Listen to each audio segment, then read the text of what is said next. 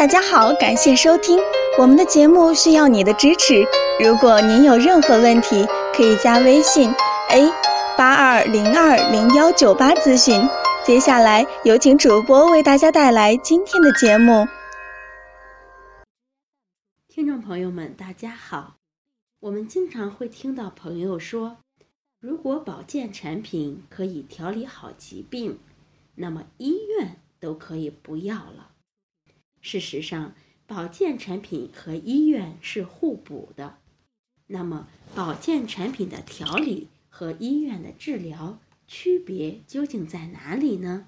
我们今天就来聊一聊三分治七分养。保健产品的目标是预防疾病，医院的任务是治疗疾病。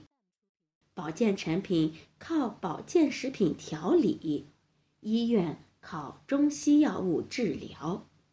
保健产品改变的是您的观念和习惯，医院处理的是您的病灶和器官。保健产品主张的是管理健康，医院倡导的是救死扶伤。在过去。有病吃药是人们根深蒂固的观念。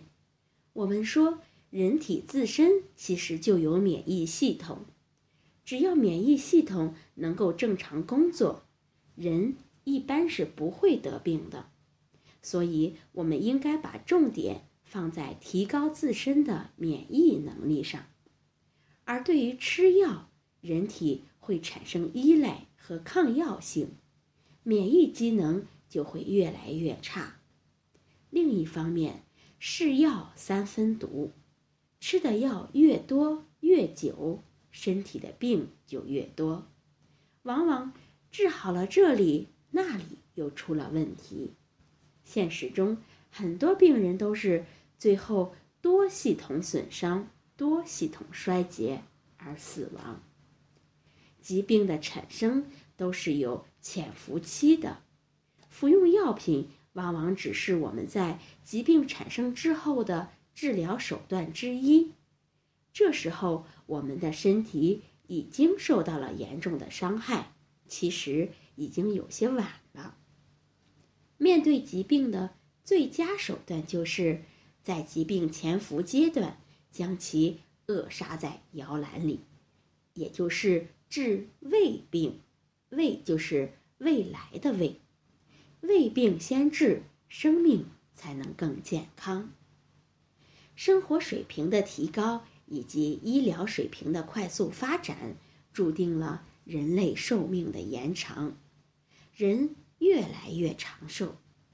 但现代生活节奏的加快以及环境污染的加剧，导致健康隐患越来越多，各种老年病、慢性疾病。越来越年轻化，人类真正的健康的比例越来越少，亚健康问题成为人类健康的最大阻碍。大健康时代是人们开始注重自身健康、提倡自我健康管理的时代。保健食品作为药品与食品的过渡产物，既具有药品。对疾病的调理作用，又包含食品的营养成分，它是人体实施自我管理的最好方法。保健食品被医院列入治疗项目是一个信号，它预示着保健品的昌盛不再只是预测，它将成为时代发展的重要环节，健康产业将成为人类。最重要的产业，这一天不会太遥远。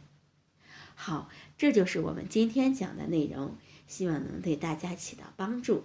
最后，欢迎大家关注、评论和点赞，谢谢大家。